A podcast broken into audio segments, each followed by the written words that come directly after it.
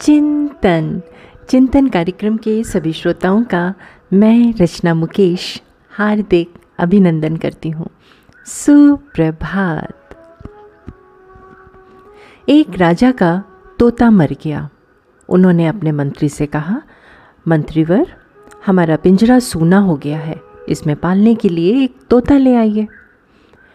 मंत्री जी एक संत के पास गए और उन्होंने संत से कहा भगवान, राजा साहब को एक तोता चाहिए।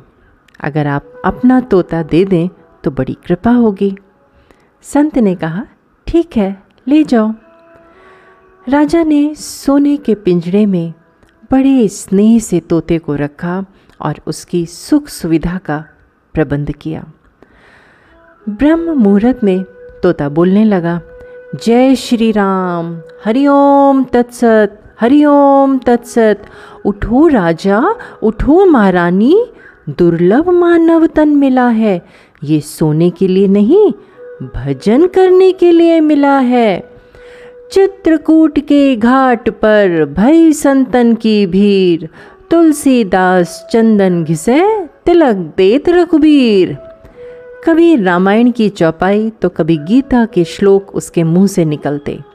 पूरा राज परिवार बड़े सवेरे उठकर उसकी बातें सुना करता था। राजा कहते थे, तोता क्या मिला? एक संत मिल गए। हर जीव की एक निश्चित आयु होती है। एक दिन वो तोता मर गया। राजा, रानी राज परिवार और पूरे राष्ट्र ने हफ्तों शोक मनाया। झंडा भी झुका दिया गया। किसी प्रकार राज परिवार इस शोक से बाहर निकला और राजा पुनः राजकाज में लग गए। एक दिन फिर राजा साहब ने कहा, मंत्रीवर, खाली पिंजरा सूना सूना लगता है। एक तोते की व्यवस्था करें। मंत्री ने कई जगह देखा, फिर उनको एक कसाई के यहाँ वैसा ही एक तोता पिंजरे में मिला। मंत्री ने कसाई से कहा राजा साहब को तोते की ज़रूरत है। क्या आप अपना तोता राजा साहब को दे देंगे? कसाई ने कहा, आपके राज में ही तो हम रहते हैं।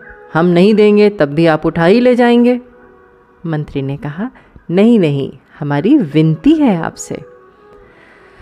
कसाई ने बताया कि किसी बहेलिए ने एक पेड़ से दो तोते पकड़े थे। एक को उसने महात्मा जी को दे दिया था और दूसरा, मैंने ख़रीद लिया था। राजा को चाहिए तो आप ले जाइए। अब कसाई वाला तोता राजा के पिंजरे में पहुँच गया। राज परिवार बहुत खुश हुआ। सबको लगा कि वही तोता जीवित होकर चला आया है।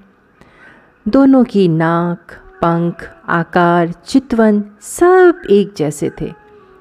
लेकिन बड़े सवेरे तोता उसी प्रकार राजा को बुलाने लगा जैसे वो कसाई अपने नौकरों को उठाता था। अरे उठ! राजा बन बैठा है।